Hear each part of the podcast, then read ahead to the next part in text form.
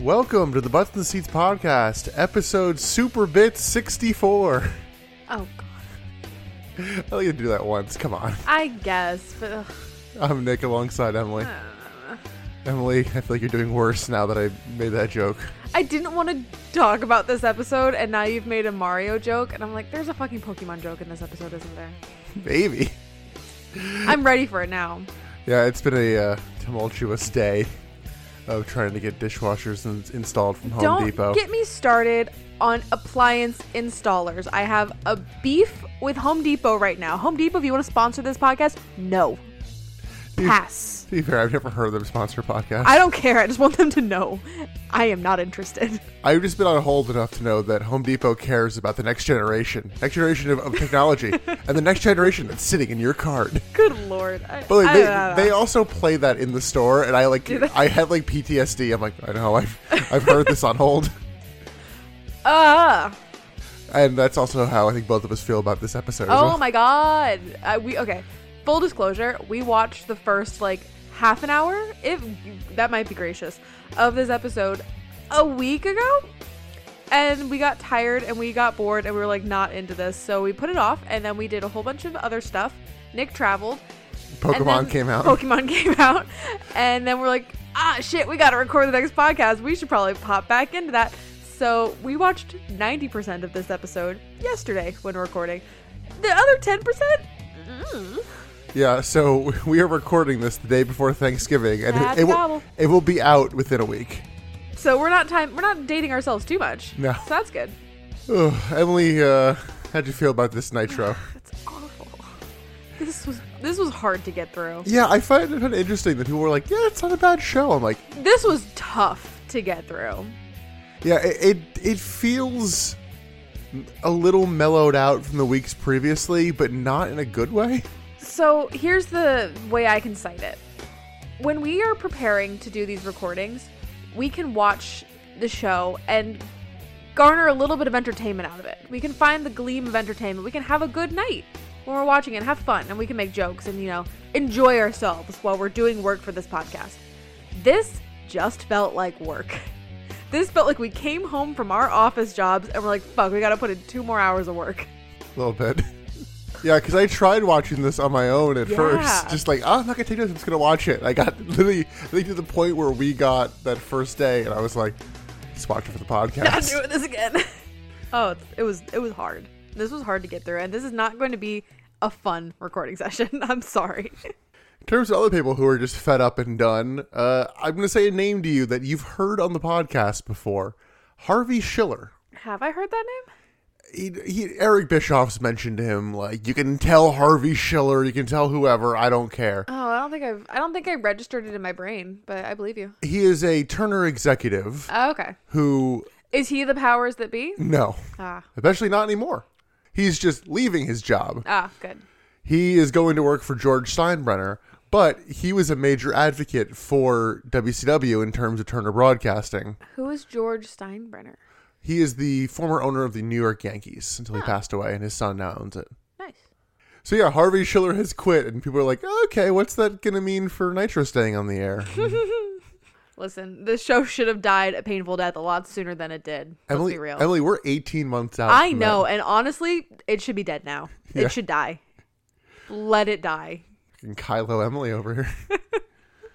Every day I wake up and I wish you were dead. We- We're talking about not dating this podcast. Uh, I think it's chilled out, but as of recording this, Twitter is still a thing. We'll see. Dude, I think that's cool now. Remember last week when it was like, uh, rip Twitter. It hasn't really cooled. People, I guess, have just, just said their goodbyes. I don't know. Um, if you guys are looking to follow us on social media, follow us on the Hive. Follow us on Truth Social. Absolutely fucking not. I did make myself an account on Hive and Mastodon just to like see what those are about because those are the two that they're talking about. Find us on Bumble BFF. Oh, what if? That'd be fun. Another notable thing that'll happen by the time this podcast comes out. When this podcast comes out, I will be a year older and a year wiser. yes. I have another birthday coming around the bend. Emily's birthday is two days after Thanksgiving. Woo! I'm gonna be 28. I'm in my late 20s, baby. You already are. You could count 27 as mid 20s, Yeah, if you're clinging to your Yeah. mid 20s. but you can't cling to that anymore when you're 28. I'm in my late 20s, baby. I don't know. Based on your math skills, sometimes you're like, oh yeah, 28 rounds down to 20. It's I've like, been what- calling myself 30 for the last like year though, so this is kind of weird. I'm like, I can't do that. I'm 30. Other backstage news notes. I swear to God, if it, it finally actually happened. It seems like Rey Mysterio has hurt his knee on the set of uh, Ready to Rumble, Are you aka sure? Slam. Yes, I think I've read it in like in like a future sense, and this is the week where it's like, okay, either the week before or the week of this, Okay. he has officially like hurt his meniscus. meniscus? That's, His meniscus, you say? that's- that's too inside a joke for you to explain. In short, liquid physics are bullshit. Oh, but you said that it was called slam. We'll get into that So- as we uh I was gonna ask questions. Okay. yeah, we'll get into that as we go along. So let's get into this episode. Must If- we? yeah, I knew you were going to ask that. I was literally going to say if we must. It is the November 1st WCW Monday Nitro. We're almost at 2000. Kinda. We still have two months. Yeah. I mean, that's closer to 2000 than it is to 99 So at or this 98. Fuck. at this time in real world 1999, there is currently panic in the world over Y2K. When What did they they, really should have been worried about is Y2J. No. I mean, he's already debuted in WWF. Yeah, I know. I mean, I feel like that started before this. Well, this is like two months out from when the world is supposedly going to end. Like, it, this is full blown panic at this point. The computers are going to take over. The world is going to end. The stock market's going to crash. No, the- everyone's poor. It's It, the, w- end. it wasn't the computers were going to take over. The computers were going to die. The computers were going to crash. Yeah. Yeah. The world economy was going to fall apart because the computers didn't know how to compute zero zero as the year. Literally, I think that's what nine, that's what Y two K is. You say that like you're unsure. That that is what That it is is. what, okay. Yeah. I was. I that's what I assumed it to be. That's what Yeah. I, I. That's what I understood it to be. I didn't. I never researched it. Yeah. So yeah, but this is the November first Monday Nitro live from Minneapolis, Minnesota. This show did a 3.2 to Raw's 5.9. woof. I did peek a little bit ahead at the ratings. They actually managed to hit a three as late as September of next year. Really? Yeah. I thought it Whoa. crashed way more. It's the pay per view buy rates that really crash, and almost makes kind of already uh, have. So I wonder if the ratings are just curiosity watchers that are flipping between Nitro and um and Raw. I, it's probably a bit of that, and people who just it's part of their routine. I mean, Maybe I think of the show that I didn't even watch. My parents did True Blood. your parents watched True Blood. Yeah, and Your they, parents don't strike me as True Blood. and I people. think they watched all of it, and they kept telling me like, "Oh, it's awful." I'm like, "Just stop. You can stop." Oh, my parents did that with a show too. Now I can't remember what it was. Game of Thrones. No, no, it was some. It was a network show. Walking Dead, maybe. I don't know. It might have been Walking Dead. Oh yeah, that finale just happened. Of the series? Yeah. Anyway, wrestling. Yeah, let's get into the show. Uh, we start backstage. Scott Hall and Kevin Nash are confronted by Bret Hart. I think we see him on crutches at this He's point. limping for sure, yeah. Yeah, they're like, he's like, why'd you interfere in my match? I don't need your help. Stay out of my business. None of you got groins. we then get the Nitro opening and the opening pyro. Tony and Bobby check in on commentary, and God, it's- the closer we get to 2000, the more I'm like, okay, when's Bobby done? Oh, does Bobby not make it to the end? Bobby makes it to the end, not as lead color commentator. Who takes over? I think as soon as we start seeing Mark Madden join the join the, uh, Who is Mark Madden? oh, careful! If we talk about him too Oh, much, no. he'll tweet at us. Oh no! He's one of those people, oh no! so I'll be sure to put him in the uh, Tag him in the description. yeah. It'd be the only time where I actually edit the description to like put the at. Yes. Tag him. I don't know if he's the same Mark Madden who is uh, active in Pittsburgh kind of like sports talk world, who's also a dickhead. I don't know if it's the same Mark Oh, Madden. no. Any I- relation to John Madden? No. Okay. We're tangenting a lot tonight. Yeah. So Bret Hart comes out on crutches. He says, first off, he didn't build his reputation by screwing people. And notes that Bill Goldberg got screwed last week. And I'm like, God, all this compassion for Bret Hart about Bill Goldberg. I'm like, oh, this is weird. I was gonna say this is the last time we ever spoke kindly of Bill Goldberg. he actually spoke kindly of him, not in the last couple of years, but like Yeah? up until a couple of years ago, it was like, I don't, What happened? well, honestly, we're so close to getting to it in WCW. Oh really? Oh. We're so close. We'll have a deep talk about it when we get to it. Can we watch a documentary? Is there a documentary to watch, please? Not yet. Come on. I There's will. Nothing? I will make you read a bunch of uh, Bret Hart buries this Yes. uh, comments. Down. I'll do it.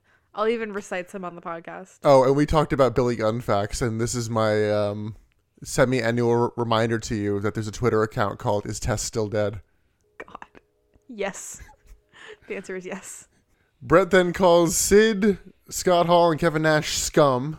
He also says that Goldberg is still the U.S. champion to him, and he doesn't want to win a title like that. Goldberg's still the champion in my heart. My Bret Hart. I'm sorry. Sid comes out shouting over his own music and says the belt belongs to him. In what world? Okay, hold on. When did, did No, I no, miss no. something? Well, you're the one who on the on the fucking episode was like, "Well, he didn't he didn't actually lose, so he should have lost the lost the belt." yeah, you were defending okay, this, and these now are you're semantics. Yeah. You're right. You're right. You're right. Okay, I'll eat my words. Yeah, so that's a fair argument. And then he's like, "Well, I heard Goldberg say I quit, so uh, I should should have won." Like, what? Okay, you lost me there, bud. you had me and you lost me. Also, I just realized he's like, "I'll show that clip later in the show." We never saw that clip. Wait, he never came. Did he ever come back out to the ring for like a promo or anything? Not for a promo. I think he comes out to Yeah, for interfere. a match. Huh. yeah. So Sid wants his belt back, and uh, there's a great exchange of "Screw you, Sid! Screw your crippled ass!" Oh my god. And Sid clotheslines and beats down Brett. Hall and Nash come out as Sid is about to powerbomb Brett. Why? They give Sid the belt, and they don't do much of. They don't any- do anything. They do nothing. They don't really do anything to Brett, and Brett doesn't do anything to them throughout this show. I noted. What are you implying? I don't know yet. Huh? Something's up. Like backstage something up or storyline something up? Storyline, something Oh, okay. up. I don't know. There's, I'm, I'm more interested in the backstage. there, drama. m- there might be some cahoots. are they in cahoots? So Sid is now walking around with the U.S. title. This will come up later. Great. So Tony and Bobby check in from the commentary desk and note that there's a steel cage above the ring, which I actually appreciated as opposed to Yeah. like, oh, let's pretend it's not there and I challenge you to a cage match. It's like, no, there- No, it's there. like clearly there's a plan for something.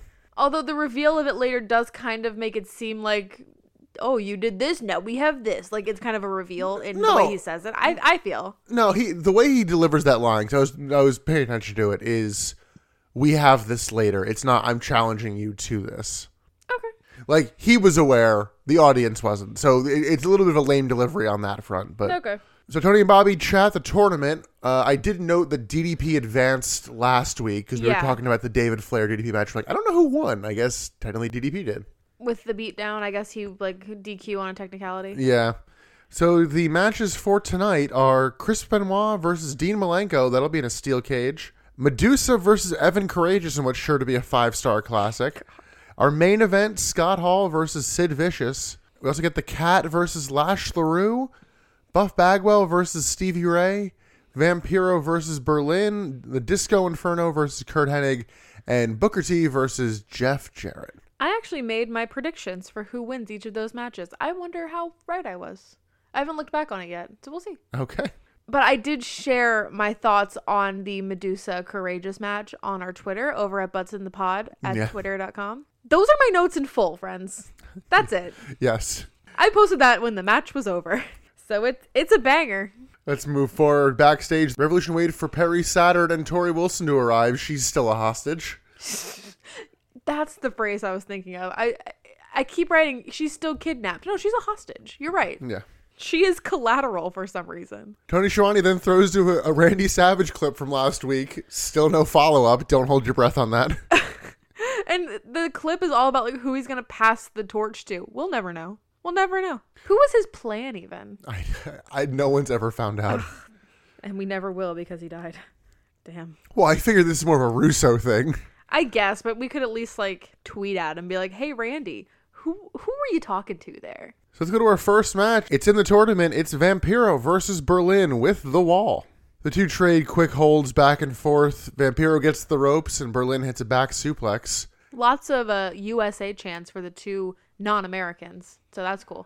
Yeah, because Berlin is from Berlin, and Vampiro is from I think Mexico City. Transylvania, please.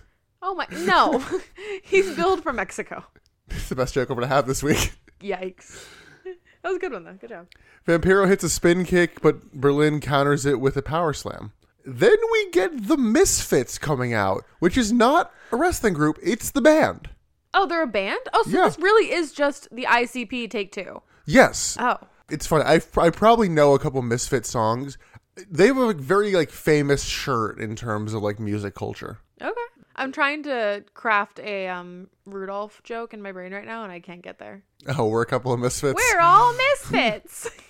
Here on the island of misfit toys. Oh, I was thinking, Here we don't want to stay. I was thinking uh, original Rudolph, where it's like, why am I such a misfit? I am not just a nitwit. That's our fucking outro music right there, baby. That's a deep cut. yeah, it is random that, that the misfits come out. Berlin stays on offense. We get a mule kick from Vampiro, but Berlin regains control.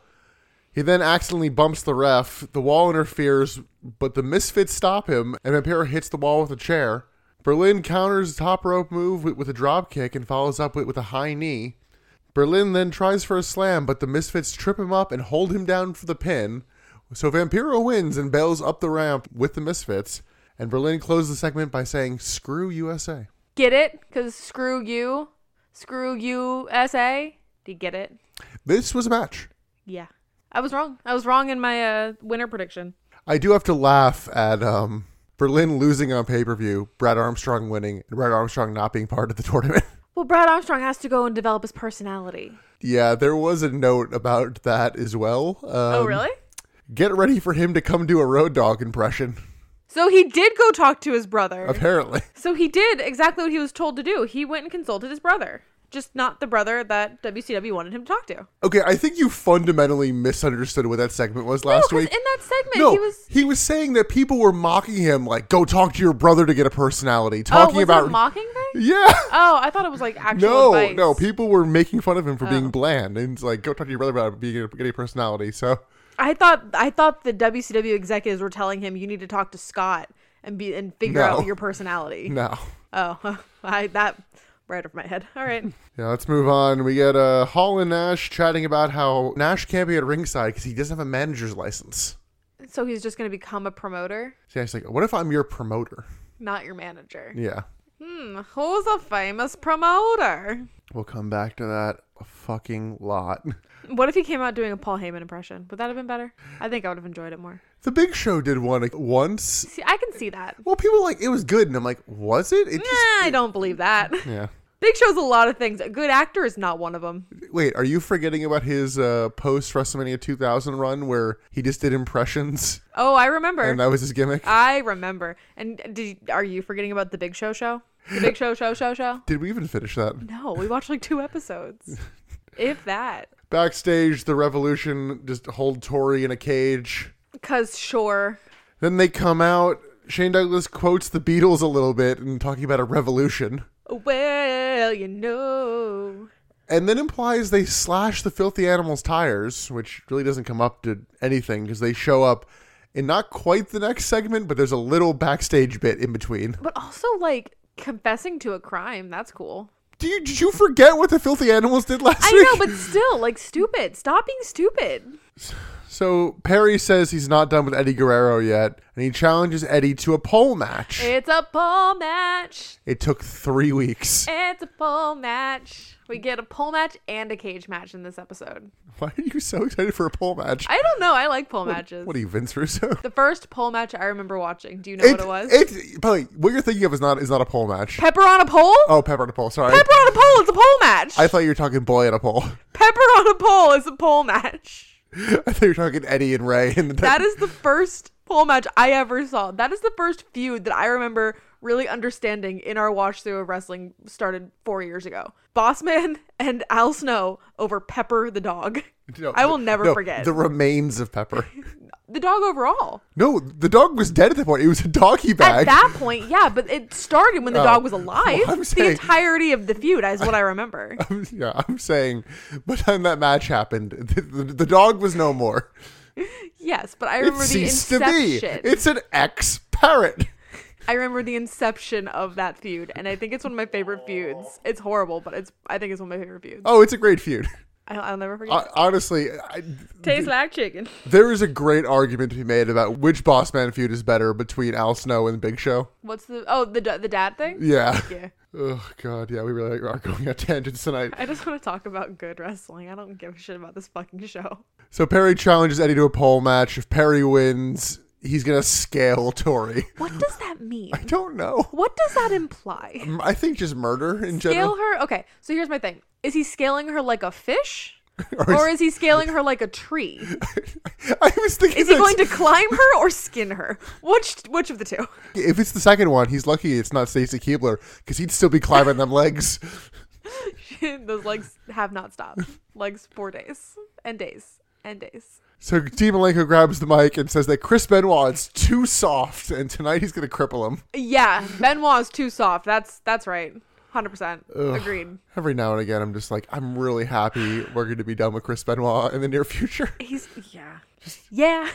Like, it's fine until it's like, oh yeah, It's fine until they do something like say this shit, or he does a giant death-defying headbutt move, yeah. and I'm like, we need to not do this anymore. Or even like, I got squeamish just of them going like "Suicide Dive" by Chris Benoit. I'm like, oh, Awful. ugh, just- Yes. yeah. But we we will get to have an uncomfortable moment in his match later. So look forward to that, everybody. Woo-hoo-hoo! Nothing but lols here. Oh God, yeah. And then I'm, I'm looking ahead at my notes for this because um, Benoit then comes out. He says, "Looks like you guys have have developed a cage fetish, which is good because our match tonight's a cage match." It's like c- okay. Okay. And then he says, "Tonight you'll learn what silent but violent is all about." I'm like, uh, I I thought he said something like, "You'll learn what it's like to be silenced by violence." no, no, it was silent but violent. Okay, because the one I heard was worse. Ugh. You haven't said it in a while, but Emily has described herself as occasionally getting squishy, Oh, I'm very squishy. and uh, this is one of the moments where we're like. Let me define squishy for the listeners. Squishy is when you see something uncomfortable on the screen. Like if you, I don't watch Grey's Anatomy. By the or way, Re- it, like- it, it's literally just squeamish, is what it is. but it's not like I can't watch it. I just convulse into myself. Like I'm I'm trying to be a turtle going back into its shell. It's when I see like Biggie's neck breaking, couldn't watch that. Like Nick will tell me when wrestlers are getting injured in the ring, can't watch it. Arms breaking, necks breaking, backs breaking. I can't. Blah. For all the listeners, I am going to make Emily watch. Emily, you have about three or four years. The Sid injury, right at the end of the podcast. And by end of the podcast, I mean like us watching Nitros. Oh no. There's one in like the last pay per view, Oh, which is the why? most horrific injury I think anyone's ever seen in and wrestling. for what? and for what? Yeah. Uh, I'm gonna make. I'm gonna hold. I'm gonna basically clockwork orange Emily and make her watch it. so let's move Uh, on. Backstage, Kevin Nash gets prosthetics put on him. But we don't get to see his face yet. No, he's talking about a cleft chin. Then we get the filthy animals arriving, and security stops them. It's like we need to see your passes, so they just beat the guy down. Okay, which I have a fundamental issue with. This man is just doing his damn job. Sure, we're not living in post 2001 America at this point, but he's just a security guard. Yeah, I, I'm with you, but You also, should have a badge. yeah. Well, where would they got the badges from? Because the, ba- the badges rotate show to show. Okay, well, if the company was running professionally and well, a HR person or a producer or somebody should have given them badges. The fact that they're mostly naked is usually like, a- okay, they're a wrestler. That's a loophole. I don't like that. I don't like that. So you're telling me that if I showed up to the arena when a wrestling show is happening and I just happened to show up in wrestling attire, they would just let me in? I'm telling you, if you show up in all black holding a wrench, they'll probably let you in. That's so scary. but most places are like that. That's so scary. Tony Schiavone then throws to a clip of David Flair and DDP from last week, and then Mike Tenay interviews Kimberly and the Nitro Girls are there too. For support. Tenay asks about DDP, and Kimberly says he's hurt, and he's like, I don't know when he's going to be back. Kimberly then then addresses the Nitro Girls and is like, you know, I, I have some business to attend to. I I'm leaving the group. Oh no, why would you leave us? Kimberly, no. Again, when the fuck are these finals? Maybe next week. We'll never know. You were like, oh, they're going to be in like Cleveland. And I'm like, next week's in Indianapolis. You're like, yeah, Midwest, same thing. And I'm like, you're talking out of your ass. Yes, I am. Let's go to our uh, only our second match of the night. oh my god. It's the cat versus Lash LaRue. And the cat has ladies. He's and, got bitches. and no Sonny Ono. Bitches, but no sunny. Sunny days ahead. The cat denies an aloha and hits a dancing elbow drop. And the story of this match is the cat is still hurt from whatever injury he had. And then Lash locks in like a loose hold on the cat's knee. The cat taps once and it's like, yep, you lost. Like, what? Oh, it was the quickest match. It Yeah. was like you blink and it's over. But he didn't really tap out. He just went. Yeah, he didn't. He didn't tap. It, it was not a tap. And then we immediately go to Mike Tonight interviewing Bret Hart. Once again, I was wrong though. I'm not doing well. Yeah. Oh for two. Bret calls Sid a big, stupid dummy like Big twice, stupid dummy Sid. which we'll get to because he proves that true soon. what are we back at PG WWF or something over here? Listen, it's no spray painted JBL is poopy. You're right. John Cena did that no, no, I remember. on his limo. oh, I remember. No, I've told you. I've not showed you this. I think I've seen the clip. Anyway, um, Brett calls all three of them scum. And then we go backstage. Spice tries to rally the Nitro Girls. And it's like, all right, just follow me. And um, there's a power struggle brewing because we had to get her name later. It's AC Jazz. Like, oh, follow you? Why? Who says you're the leader? like- Who made you the leader? she, she literally is like second in command. First of all, Spice is the only one holding down the choreography girls. You don't know what the fuck is happening. If it Listen. weren't for Spice, this ship would sink every week. Listen, it's a Spice world. We're all just living in it. Spice up your world. We didn't stay backstage. Kidman films Lex Luger and Miss Elizabeth talking about the brackets in a weird. They in the bottom left corner it says Kid Cam. They're really going for like a GTV kind of feel here, just like backstage camera. But that's not the main talking point of this segment. Uh, the audio is not synced to the video, and when the segment ends, we get Liz breaking character and then them doing the clap to sync the audio. They just like left this massive production mistake in the edit. Yeah, so we saw Luger and Liz kind of giggle at each other after this serious segment, and then the camera pulled out, and you see the production guys sitting on the Well, floor no, under it- the animals. It like hard cuts to it. Yeah. Like like they accidentally just like meant to delete like that was meant to be the sync and then they just left that in by accident. they even left in the production guy going, and we're out. yeah. And What? The, the funniest thing is they left it in the sync. The segment was not synced. No. Wild. You were saying it was badly ADR I thought and it I was, was. We like had to rewatch it. I'm like no, it's it's just not aligned. I really thought it was badly ADR'd. But yeah, the lips do say the words that are coming through the audio, but That's probably the mo- I mean, listen, we've had like the production audio come through the headset. I think this is the but this is weirder. this is the worst uh, blunder so far. Boy, I, I hope somebody got fired for that blunder. So, let's continue on these fucking weird notes. I don't want to talk about the show. Tony Schiavone says that Scott Steiner recently had back surgery, and then he and Bobby throw to a hype clip, and um, they have to stall first because clearly the clip wasn't ready or something. Because they're like, "Hey, do we have a clip?" So let's talk about But Scott let's talk Steiner. about- let's talk about how great Scott is, and he's so he's such a good person in the ring. and- oh, we clip. Yeah. Yeah. okay. Well, let's keep, Scott Steiner's such a great guy. Anyway. Oh no, we got a clip. All right. So we get a S- a, Steiner hype package first, and then we get a pre-recorded Larry Zabisco interview with Scott Steiner, and it's like weirdly shoot, where Yeah. like Scott just comes off like very innocent and like young in this. His eyes look sad. I know. He like he's not intense and like why are you not It's in funny. character? Because there are so many points in this interview where there are innuendos that the character of Scott Steiner would have taken and run with. Yeah. There's a point where he says, "I gotta be on my back for the next 27 days." You're You're like, putting- Oh, come on. Well, no, you're putting I'm too putting character in it. Yeah, you're You're putting too right. much stank into that. I'm like, it's I'm like, come like- on. He's like, I'm, gonna- I'm, gonna- I'm- you know, I'm gonna be on, on my back. Like you're not gonna make a joke What about how all happened- your uh, your your genetic freaks out there are gonna come over and take care of you for 27 days. Yeah, he's like, I'll be back in 11 weeks, and I'm like, no, Who you should, are- who are you should be you? like, I should be back in 11 weeks, but I'm a genetic freak and I'm not normal. Exactly. So Who ba- are I'll you? be back next week. It was weird. I'm like, this is either story or just weird. I think it's just weird because this can't be story. Yeah. This, yeah, this, That's not his character. That is character assassination, kind of in a way. a little bit. It did take a lot of mystique out of like this like unstoppable badass. He's Scott clearly Stein- stoppable. Break his back. He's he's stopped. make him humble. What you made a Shoney's joke? I think I said something like, "I love to go to this man's show, and he's he's, he's gonna like comp my meal." Oh yeah. oh good. So it, apparently, we're eleven weeks away from Steiner wrestling. I can't imagine that we're 11 weeks away from anything. I mean- watching this episode, you think that it's going to be canceled next week. I mean, that's basically like mid January. I, I mean, I, I know what you're saying. I recognize the words coming out of your mouth, but can you imagine 11 weeks from right now? There's no show in 11 weeks.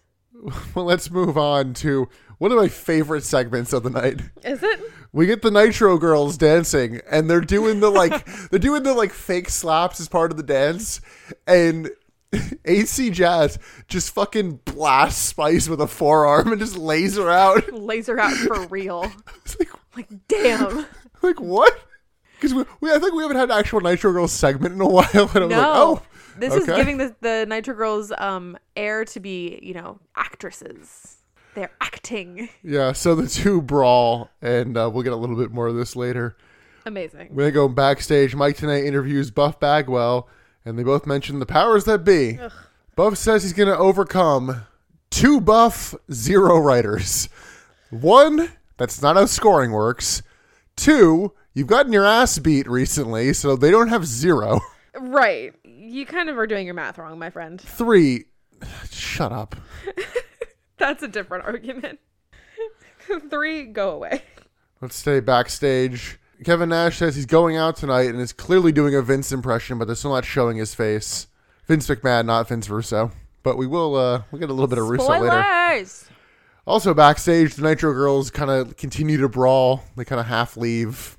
Let's go to our, our third match. God, it feels like we've been going for a while. No, we uh, There's just so many backstage segments. there have been a lot of backstage segments. Yeah, we continue in the WCW title tournament. It is Buff Bagwell versus Stevie Ray.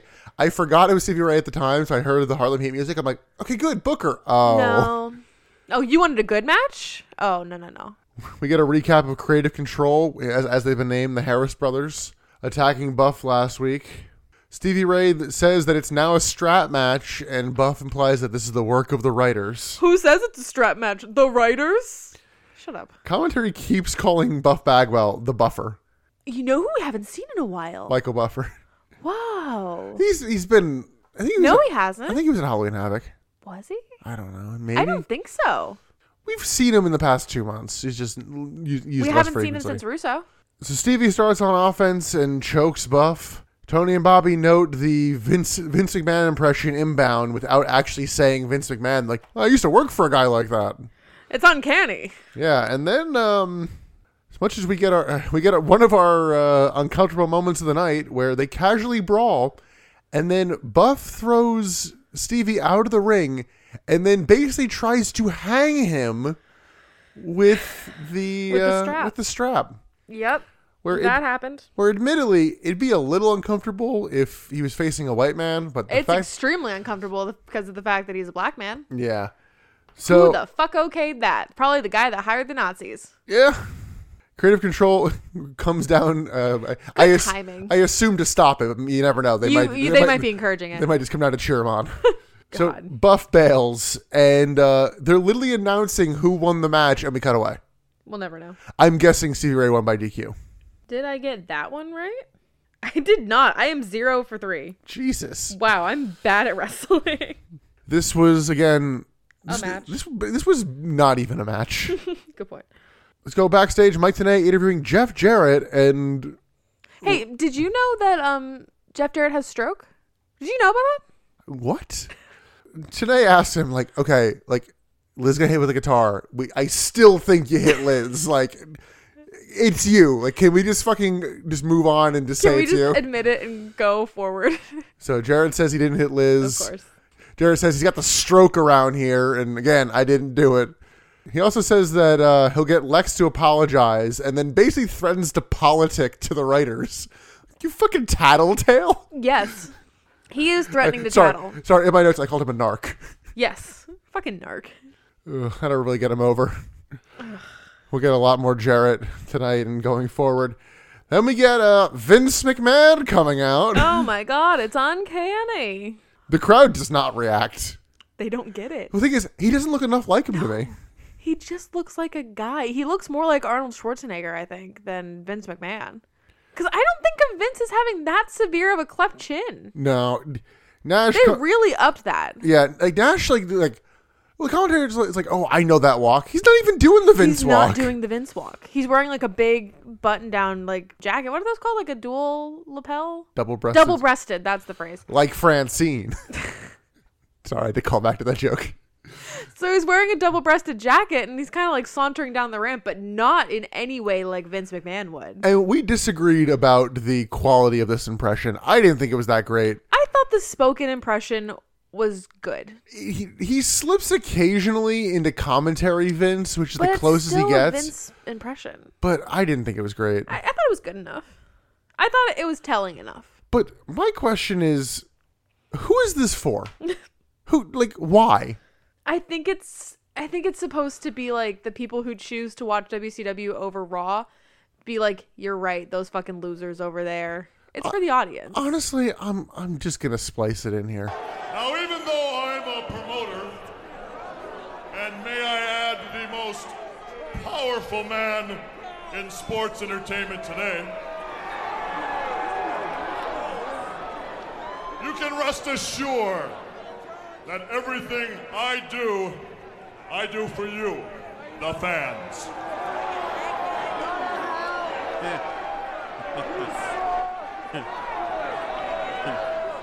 Yes, it's true. And I'm a very knowledgeable man. That's why they call me.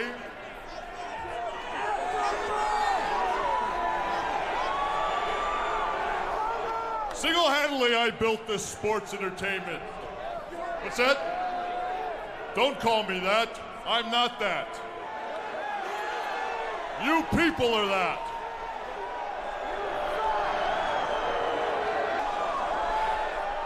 Unlike billionaire Ted, I didn't buy my way to the top.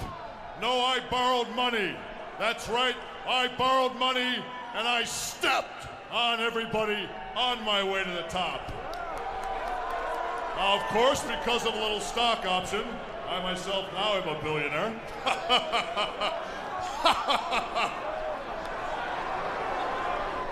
But I single handedly put everyone out of business till I was the only show in town. I own the show.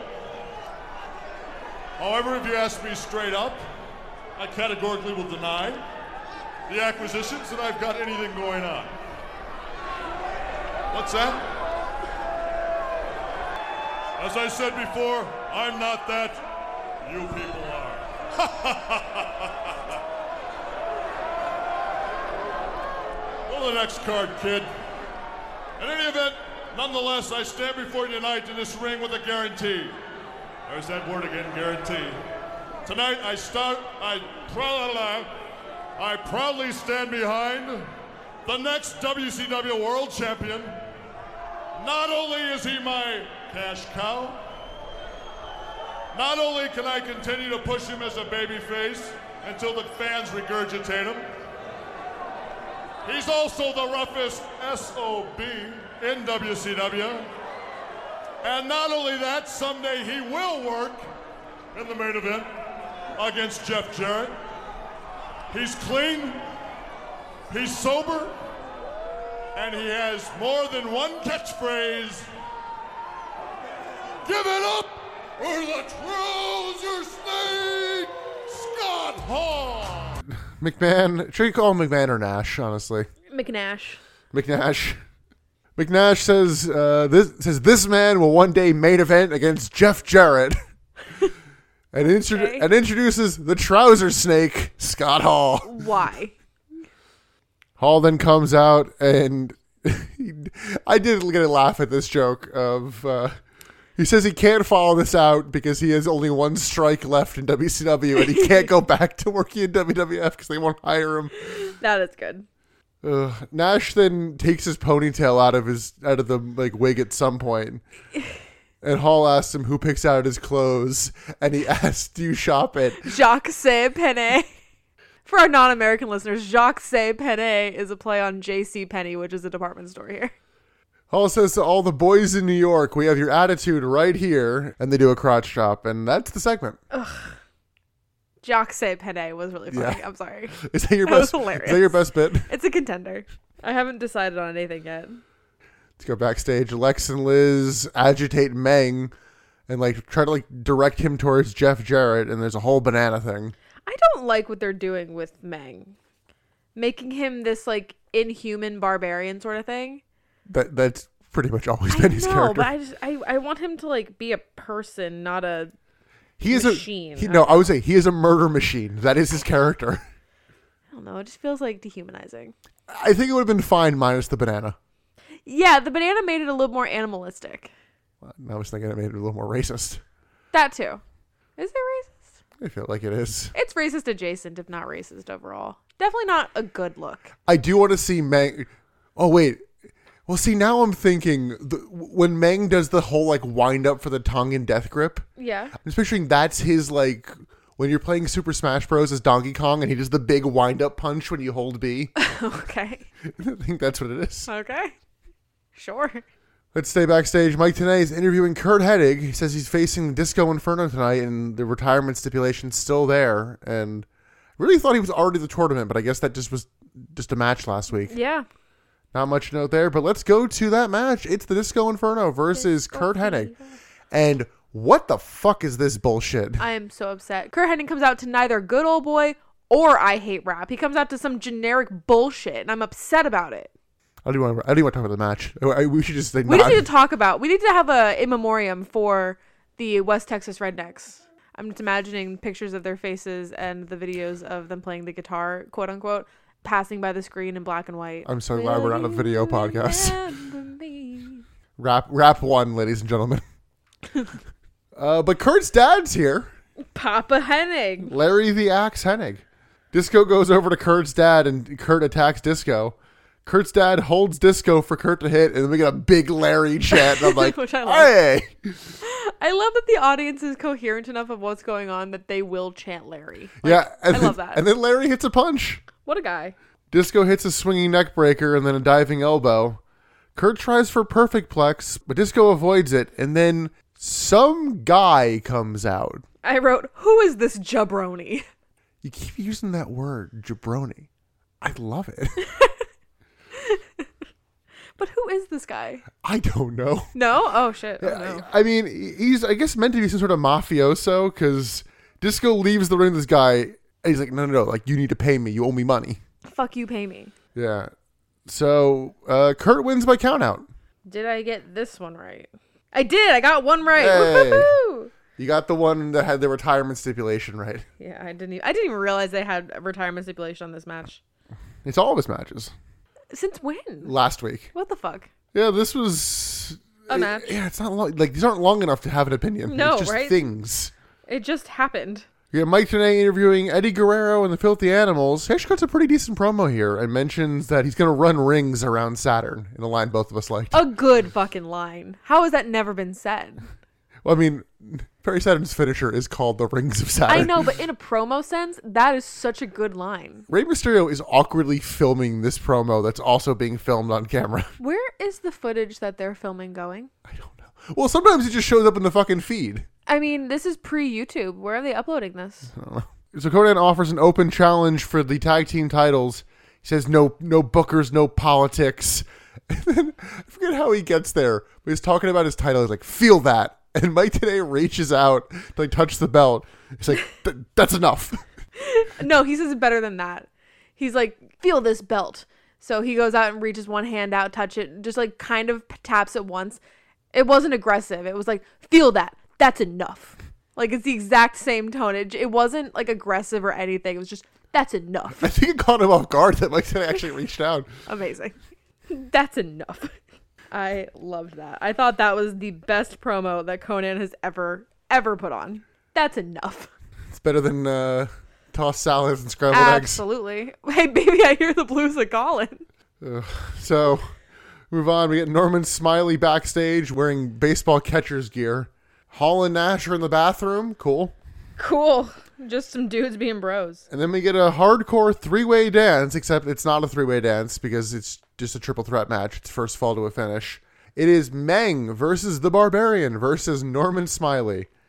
And Norman Smiley has his protective gear on. Okay, we need to talk about Norman Smiley in this match. Yeah. He is carrying this show. Oh, absolutely. Absolute star power in this match. Incredible. Well, so Meng and the Barbarian start brawling, and Norman just watches very smartly. Norman hits a trash can shot, but it has no no effect on Meng, much like using Shadow Ball on a There Fergaraf. it is. I fucking knew it. Norman hits a chair shot on the barbarian, and then Meng hits a chair and trash can shot on both men. Then we get some Norman chants. Like the crowd is into it and like behind Norman. He is killing it. Barbarian tries for mop shots, doesn't do much. Everyone just kind of trades weapon shots. Norman tries for a trash can lid shot on Meng, but it still has no effect, much like using Volt Switch on a Clodsire. Somebody help me. This is a cry for help. Meng and the Barbarian cre- keep trading shots on each other, including a nice dropkick from Meng. Do you have a third? Norman hits another trash can shot on Meng, but much like using Hyper Beam on a Houndstone, it still has no effect. By the way, if you don't know those Pokemon, they are all from the newest game. Just realized I've not seen a giraffe rig yet, so I Someone can't help me. even, I, I can't get it for a giraffe. For a giraffe. I haven't seen it for a giraffe yet. You're right. Uh, I don't think I don't think they're available in the wild. I think you need to evolve a giraffe Ah. Good God. I didn't realize you would have three of them. rig. I, I had to like literally queue up that list. It's a separate list. I hate you. Meng pulls off Norman's mask, and Jimmy Hart pulls off the chest protector. We then get big chops from the two men to Norman. What is this? A salad? Because this is a chop. Like a chopped salad. Yeah, I was gonna say I was thinking more like pork or steak. Well, you said chops. Chop. Yeah, I think pork chops, not chopped salad. Pork chop. Ha! What is this? Ella chunk? Someone take Pokemon away from him. So the ref calls for a stretcher for Norman Smiley, and I guess just Meg and the Barbarian are going to keep going. The two knock each other down in a spot I didn't even see, and they No. didn't bother replaying. Norman then gets up from the stretcher and just kind of goes back and pins the Barbarian. Like a fucking genius, he sees the two beat each other down on the Jumbotron and is like, wait a second. Yeah, gets off the stretcher. Amazing. And once again, Norman Smiley has won a hardcore match. Fucking love this man. I have turned on Norman Smiley. I, I do love that Norman's gimmick right now is basically Luigi wins by doing nothing. Yeah. Norman is the Luigi of uh of WCW right now. So then Norman gets on the announce table and does a big fucking big wiggle, like right in their fu- right in the announcer's fucking face. Incredible. What a match. This was actually a lot of fun. This was a great match. As much as we were saying, like, ah, this was a nothing match. This was a really fun. match. This it was fun character work. Norman Smiley is saving this show. Yes. Ugh. Speaking of men who aren't saving this show, backstage, Jeff Jarrett wants his public apology. Why? And then in a unique segment, especially because one of these men has said, I will never appear on television. yeah? Backstage, Jim Duggan uh, tries to appeal to somebody off camera Oh. with creative control behind him about like why he should appear on the show and kind of keep his job. And um, we get a very uh, Brooklyn type voice talking to Jim Duggan. And I know there were a he's few he's people- not he's not impressed, bro. You're not gonna be on television. I know there were a few people in our mentions that really wanted Nick to do uh, that impression. I swear to God, you're not gonna appear on TV unless you're holding that fucking flag, and that flag's gonna be on a goddamn pole. God. That was great. doing more of this segment than he was. Yeah, so Vince Russo doing a fucking Doctor Claw thing, which Emily doesn't get that reference. I do Amble not, said, I'm sorry. "Yeah, it's the um, it's the off-screen character where you only see bits and pieces." Uh, you reference the Powerpuff Girls, where we never see the uh, the one the the, Oh, the, the mayor's her. the mayor's assistant's face. Uh, the other one I think of is um, in Home Improvement, the neighbor. You only, you only see the, like the top, like above the eyes. But no, Doctor Claw. It was like you only see the, like the hand. I don't know if they ever showed him.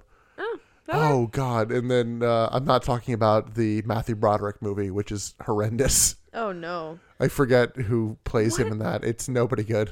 What has Matthew Broderick done in his career that's good other than Ferris Bueller and the producers? And even then, people What has he done that's good? people aren't even into that movie. Are Uh, they producers? they're not- it's, into- it's one of those where it's like, oh, it, it's too similar to the musical. I'm like, that's Um, Well, why I like th- it. it's that's the fucking point, my friend. There's actually two other movies I can think of. One of them, he- which is not a good movie, the other one actually is. The one that's not good is the 1998 Godzilla. Oh, I've Where- never seen it and didn't the- know he was in it. Yep, uh, his main quote in that is, "That's a lot of fish." Where he- where he's looking at a big pile of fish. They're trying to bait Godzilla, and there's just a big pile of fish. And his comment is, "It's a lot of fish."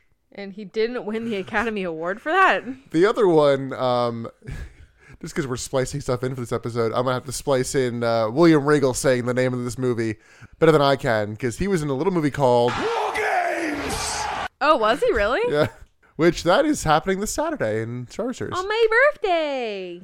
I anyway, get to watch wrestling on my birthday. anyway, let's move on from Matthew Broderick and French Stewart, who played Inspector Gadget and Inspector Gadget 2.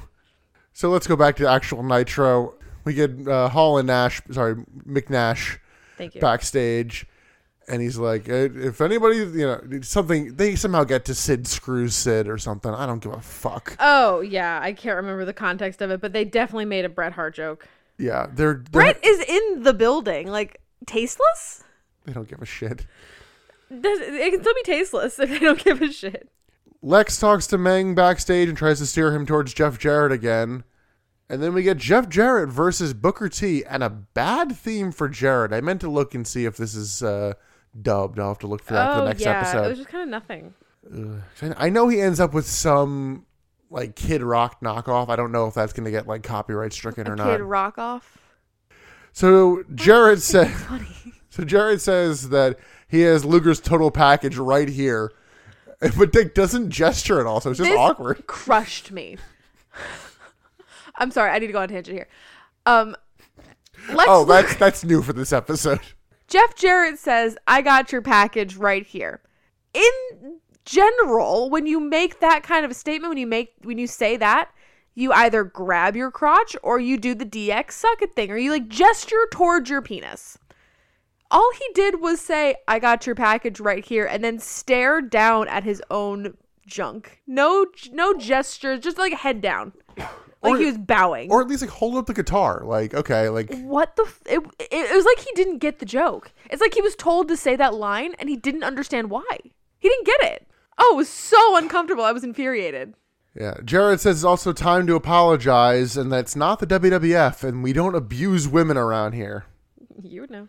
Lex comes out and says that Jared is right and he's sorry and he's heard there's some rumors about who did it. Jeff Jarrett interrupts to just say, I'm the chosen one. And Luger's like, I, I was cutting a promo. Can you let me fucking continue? No, It's like, I I might have been Meng. I'm the chosen one. Jared then trash talks Meng, and Meng runs out. Jared bails and then calls Meng a wuss as Jared is leaving. You know the giant, scary man, total wuss. Liz then maces Meng in a kayfabe breaking moment for me why because there are stories of Meng no selling shoot mace oh really where cops maced him or like pepper sprayed him. I don't know the difference honestly, It's I don't know. and he just kind of went, just snorted that. yeah, shit he's up. like just breathed it out. Like what the fuck. that's scary. Oh, relatedly, I did uh, I did get my story wrong last week about him ripping someone's tongue out. oh good I merged stories of him breaking off the bottom half of someone's teeth oh and him ripping out someone's eye. oh, So you know, very different stories. but at least he didn't rip out a tongue. No, that's from the Rock's book. Yeah, there's a part in the Rock's autobiography where he talks about um, there's two different points where one he talks about strangling a woman and then also trying to rip someone else's tongue out of their mouth. Amazing. Yeah. Amazing. Anyway, Luger hits Mang with a tire iron repeatedly and a tire iron please It's only tire iron if he's using it. I don't know. So that story is. I I don't really know what the game plan there is for Luger i don't really either i don't know what he's trying to gain here because I thought the brackets was going to be something with Mang and Jarrett, but it's totally unrelated. yeah and i was trying to it was it was starting to seem like he was trying to get all the big baddies on his side on um on luger's side so that he could have like these big baddies fight for him in matches and stuff and like help him out but now he's just like immediately turning on them and it, it doesn't make any sense Yeah. before he could even like use them We go backstage. Filthy Animals and the Revolution walk to the ring, and the audio is terrible for this. I didn't make out a word anyone said. No. Also, Hall and Nash knock on Sid's door. We stay backstage. Luger goes to Sting's locker room and bitches him on challenging for the tag titles. And Sting's like, I don't really care about the world title. I'm like, this is he really. has to, like really get convinced to do anything with the tag title I'm like, yeah, this, wow. this is really putting it putting it over. Really uh, advertising the legitimacy of these these belts. yeah, Sting reluctantly says he's in, and we'll get that Okay. match later. Let's go to our pole match. Key on a pole. Woo! It is Eddie Guerrero versus forklift certified Perry Hell Saturn. yeah. because the cage that Tori is in, Perry just forklifts out to the ring, and then he like puts her on the apron. I'm like, this can be part of the finish, and then he just It's just not. and then he just puts her on the floor instead. I'm like, okay, So the key is on a lanyard, which will come into play at the end of this match. Eddie Guerrero stomps Perry to start, and they bail outside. Eddie goes for the key, and Perry throws him down and hits a suplex. Eddie hits a springboard tornado DDT on Perry and goes for the key again, but Shane Douglas pushes him to the floor, and he lands on top of Billy Kidman. The Filthy Animals regroup, and Perry goes for the key, but Eddie, but Eddie stops him, and then we get a superplex to Eddie Guerrero from Perry Saturn. Pile driver to Eddie, and they go outside, and then Perry goes up top to like get the key, and then just decides, nah, never mind. And commentary's like, I guess I don't he understand. wanted, I guess he wanted to hurt him more. I guess, but like, Oh. why? Or is it just like Perry Saturn accepted losing this match? And is like, "F- it's too much effort to keep a hostage. I just, it's too hard. I, we don't make enough money to. We gotta, we gotta feed her. I mean, she's skinny, so not a lot, but like Still. at least two meals a day. Yeah, wow. So on the outside, Tori manages to like get Perry Saturn from like i- from inside the cage. She's choking him with something. I thought it was like her bra. I think it's like pantyhose or something like that. Yeah. I don't so- think it was her bra. so It's 1999. Women don't wear bras. so Eddie goes up top to get the key. Oh god. He- While Tori is choking out Perry, so Perry cannot interfere. Main main note there. So he can't reach from the top rope, so he goes to climb the pole. And he can't climb the pole. Mm. He keeps sliding down. The filthy animals then like come over to the corner to help. And, let's just like go through the roster of the filthy animals: Conan, Billy Kidman, Rey Mysterio, Eddie Ki- Eddie Eddie Guerrero is the tallest of the four of yeah, them. none of them are. th- th- They're not getting it. They're no big show. They're No not. one They're, is. they're not winning every Royal Rumble. Oh my god, it was so embarrassing.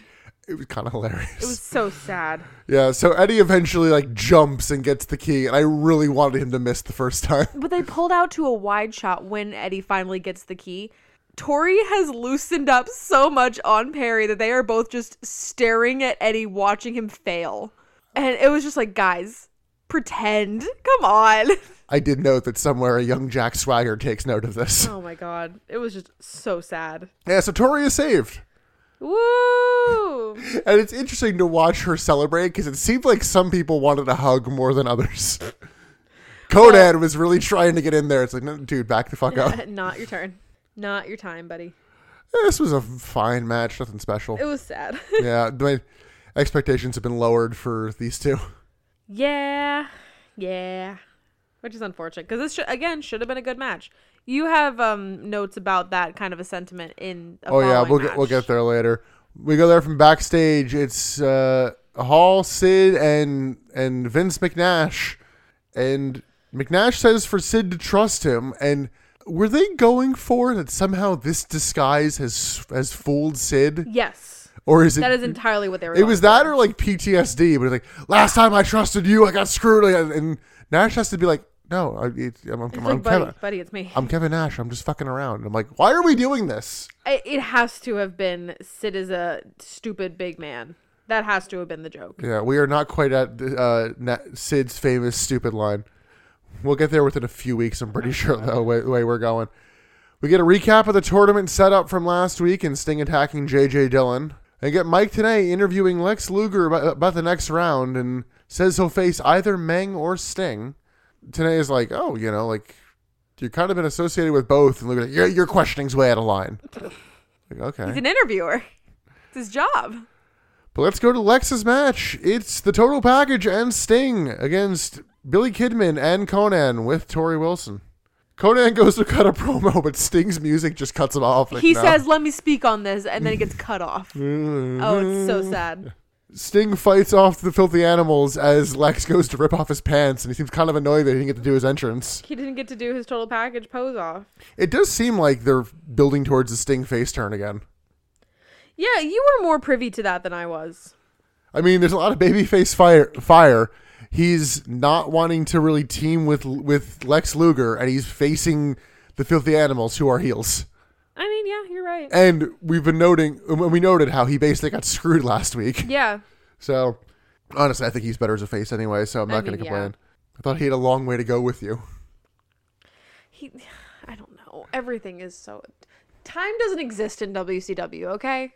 So Kidman and Lex pose at each other in a great spot. And Kemba hits a drop kick. Lex apparently hurts his knee on a leapfrog where he's like clearly faking. Yeah. Luger then drops to the floor and Sting tags in, hits Stinger splashes on both men, and the filthy animals run in and beat down Sting for a DQ.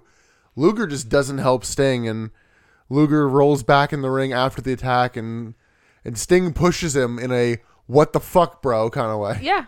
Correct. And and like he's he's correct to do so is what I'm trying to say. Oh yeah. He's right. Once again, kind of that face moment of like, I just got my ass kicked, Dude. and you're out there, you know, being a little bitch. Where the hell were you? So then we go backstage. Hall and Nash basically pitch a finger poke of doom idea to Sid. That's not going to be our main event, folks. Nash had a great line in like response to this. So um Sid and Hall kind of turned to Nash and are like, "So what do you think?" And I wrote down his whole quote.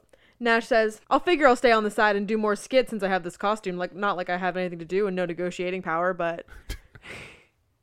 He's like, "Yeah." the shoot comes through, and I do like shoot Kevin a little bit. It's a little bit. Yeah, I, I think I mentioned this before. I need to show you a lot of um, early days TNA Kevin Nash of him with like with, like lower card or like mid card X division guys. Yeah.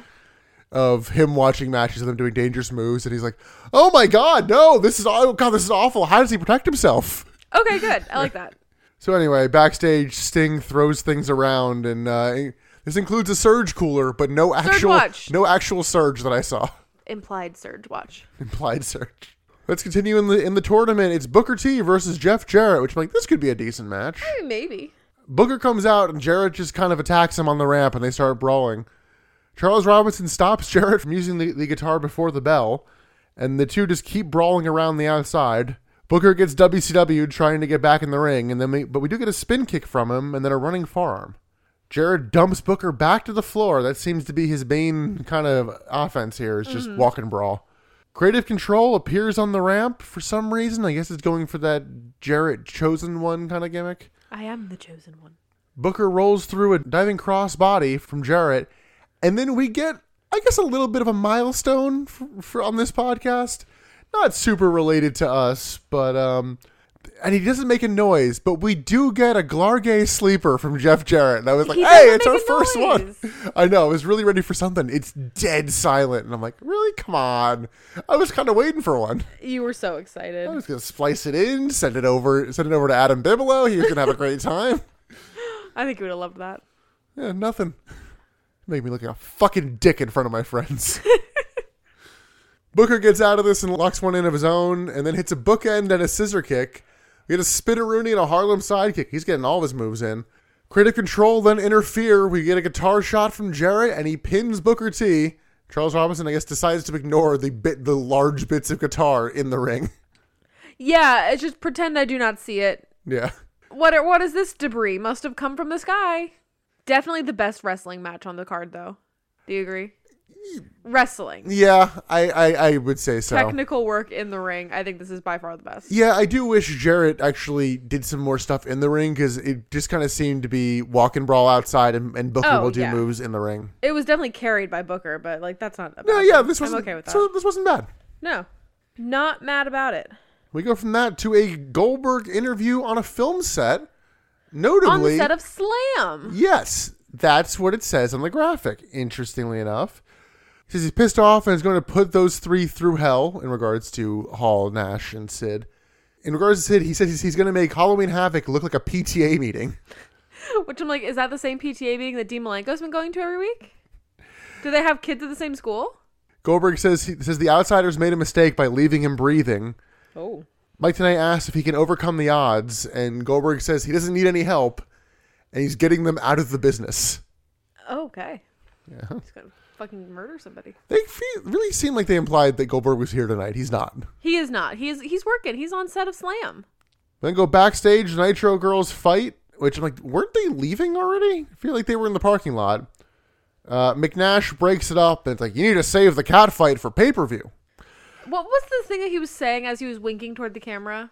I think it was that. No, he he he said it twice. He's like, "Do you get it?" Like he's really trying to pull that it's a joke. He said it I don't. twice. I don't fucking. I don't remember.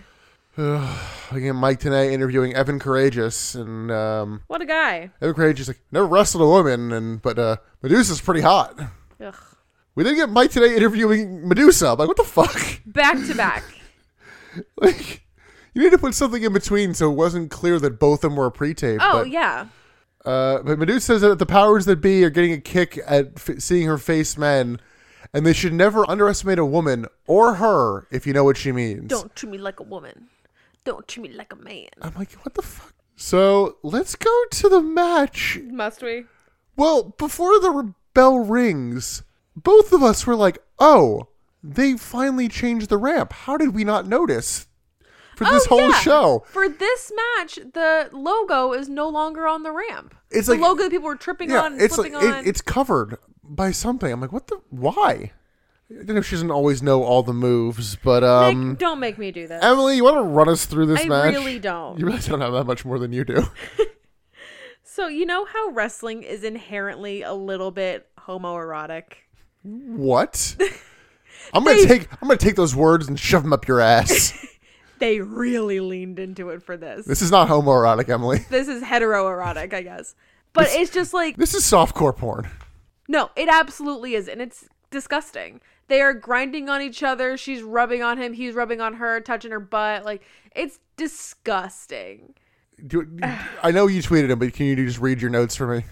um bonk bonk bonk go to horny jail bonk ex- under underlined a million times awful why ew ew ew Now, I did learn something about Evan Courageous here because Medusa like grabs his asshole, like not even his ass, like right in the Oh, Like, hole. really got in there And no one else will ever see the, the hand motion Emily just did, but oh, she would have got in there with that. Um, yeah, and he's into it. Medusa flirts with Courageous, and the two just kind of feel each other up. She lays down, but he refuses to pin her, and she gets on top of him and makes out with him for the pin.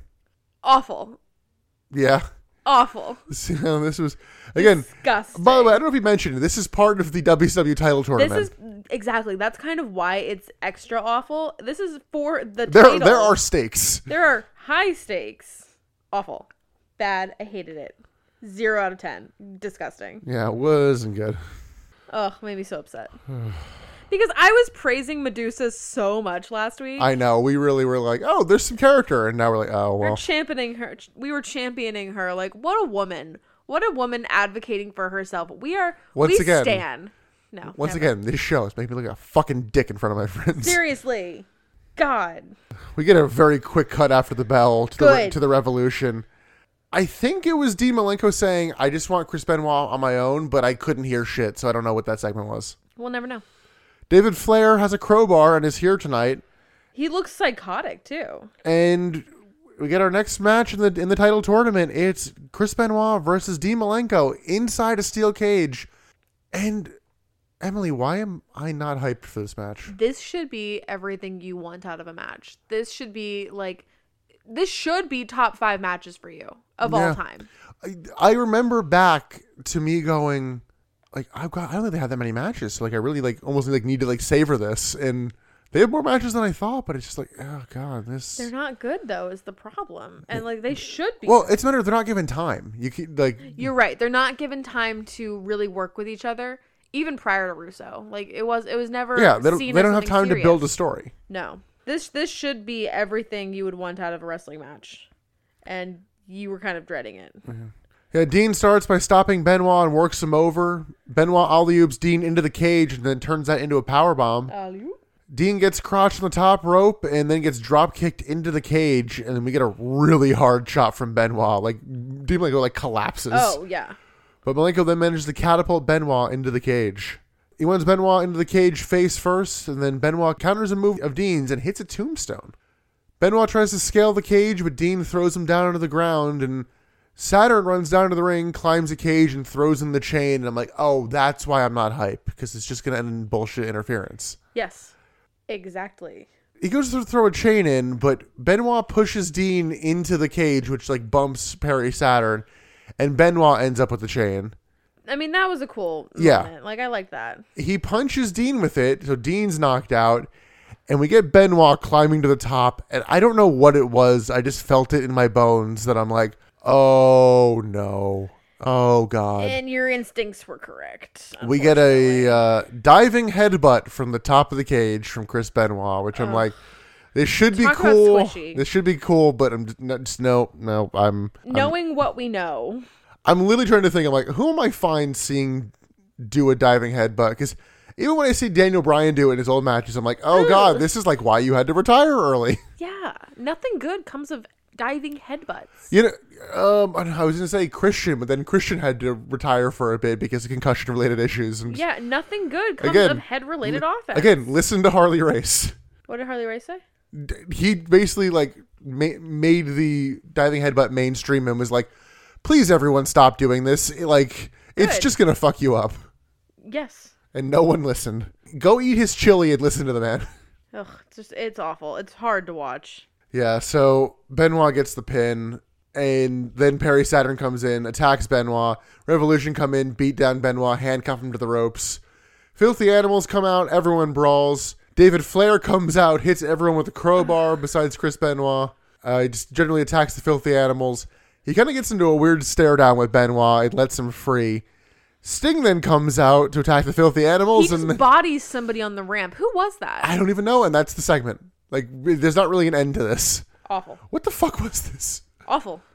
The match itself. Embarrassing. The match itself was okay. Mm. Yeah, it was okay. Just like I'm like, no, give them There was no time. payoff. Yeah, like I, the finish would have been fine, but you should have let them build a little bit. Yeah. Just That finish was not fine for a two-minute match. look, I'm in. I'm someone who's in the camp of not really enjoying the Bret Hart Owen Hart cage match from SummerSlam '94. Just 'cause I think there's too many escape attempts. Mm. I think there might have been one in this match, maybe two. Yeah, not yeah. Benoit go, like, goes to go up top, but he might have been going for the fucking headbutt. I think Dean kind of goes to leave once, but it's not like There's not escape enough of a attempts, thing. yeah. Yeah. it's like no, that needs to These be are part of the match. These are real wrestlers yeah, that want to wrestle. I like. I almost like like okay, can we end that feud, please? Because it, it, it's not doing anything for anybody. Um, I mean, it's gonna end soon because those guys are gonna leave the company soon. we got like another month and a half. Yeah, No, sorry, two and a half months. It's- really. Oh, because they leave in mid-January, so Oh, it was in mid-January. I thought it was early January. So then we go backstage, and th- you can tell the production value differences. Although I'm pretty sure he, t- he did his own stunts here. Uh, we get David Flair getting run down by a car at very slow speeds. Yeah, Kimberly gets out of the car. Kimberly was driving the white Hummer. I knew it. Called it. I haven't even, haven't even thought about that. What the white Hummer? yeah. I was going to say this not to be confused with when Kimberly had to bail out of Scott Steiner's moving car. Oh, true. She has. See, she has a lot of experience with moving cars and assault. But Kimberly was driving the white Hummer. Are we should, then again, are we sure that uh, her, her and Rikishi were not in cahoots? Because David Flair gets hit at like five miles an hour. Like he could have done the whole slap You're on the right. hood. I'm walking here, honestly. And Com- that is the first feud that I remember being disappointed by in our watch through.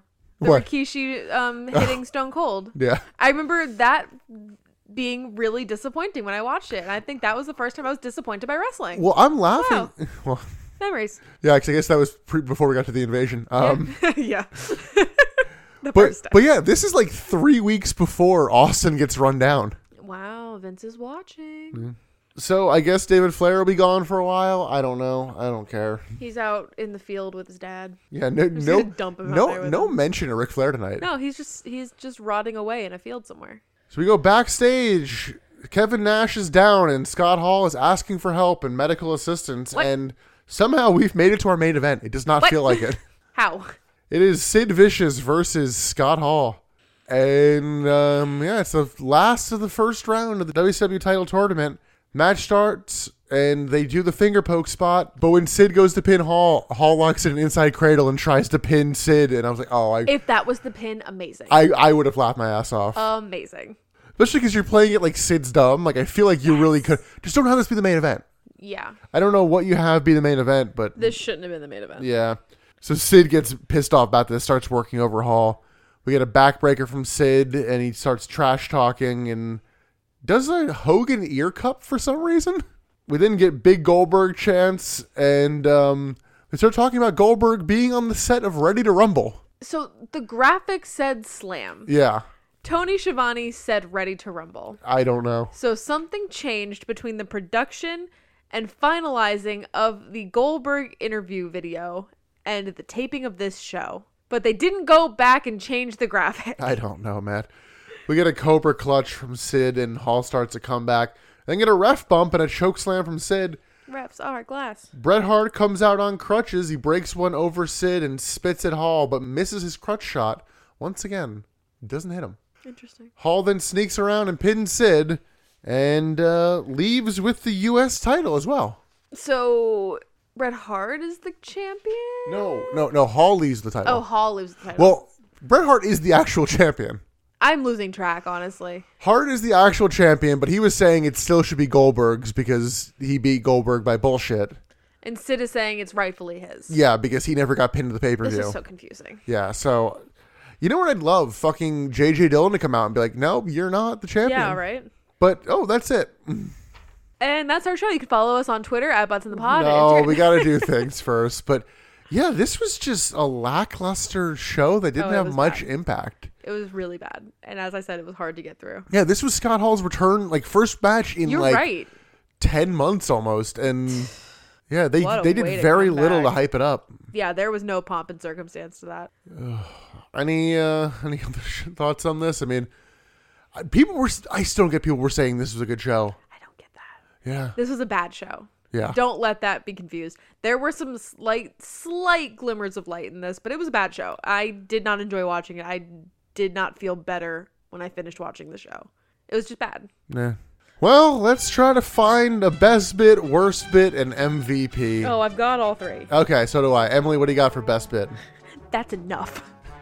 Yeah. That's enough. or the uh, triple threat match that followed. Well, I'm giving mine to the hardcore three way dance. It was definitely the most fun on the show, and I'm really digging the Norman Smiley story Oh, they're doing. yeah. Like, I'm, I, it definitely, s- I mean, like, I, I know they bring in the hardcore title at some point, and I'm definitely looking forward to him being part of that. He is fun. I do like Yeah. him in the hardcore division. He, he's a lot of fun to watch right now. Yeah, I, I think uh, when we do the next awards, and honestly, it'd probably be fucking Norman right now, but just, we'll have to do a, um, like, Most improved.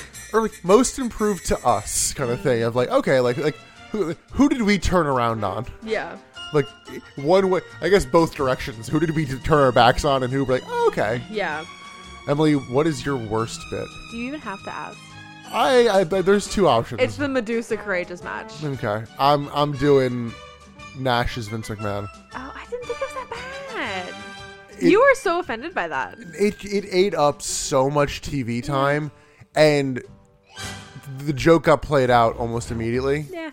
and you hyped up the joke for like four segments, and I'm like, guys, No, it's, you're it's right not there. that funny. And then Emily, who is your MVP? Norman. Yes, that is the correct answer. Yeah. Is was there even another option? I, uh, you know, I was thinking, I don't, I don't think there was. No, it's Norman. Norman Smiley. Well, I guess that's it for. Uh, We did it. yeah, we're on the road to mayhem. We got some more t- uh, tournament matches next week. They really even hyped up the next rounds next week, but They didn't hype up anything. yeah, Sorry, we went on a lot of tangents. Um, hope they were entertaining. yeah, this will still be like a normal length episode. it Looks I like. know. I, I mean, that's why I wasn't all that mad about us going off because Yeah. like we didn't have a lot to say.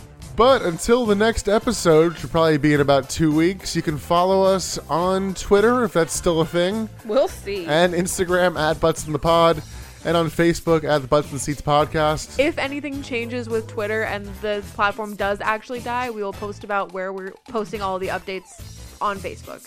yeah, and It'll we'll, probably be two Facebook. I, I will splice it if it happens to die before 100%. in the next weekend. You never know. Happy Thanksgiving. And you can listen to all of our back catalog on Apple Podcasts, Google Podcasts, Amazon Podcasts, Spotify, Stitcher, and iHeartRadio. Uh, there will be a day in the upcoming month or so where I think we're, we'll probably be down for a day, but we'll tweet about that just because we need to switch our hosting site, as mentioned on the last episode. Fun times. Yeah. Emily, any uh, closing thoughts before we get out of here? To those in the States, I hope you have or had a wonderful Thanksgiving holiday. To those not in the States, Hope you're getting ready for the holiday season to come. And we'll close out on. Uh, I have to ask you, 'cause we mentioned it on this. Which Scarlet and Violet starter did you pick? Uh, I'm playing Violet, and my starter was Fuecoco. Coco. And I did.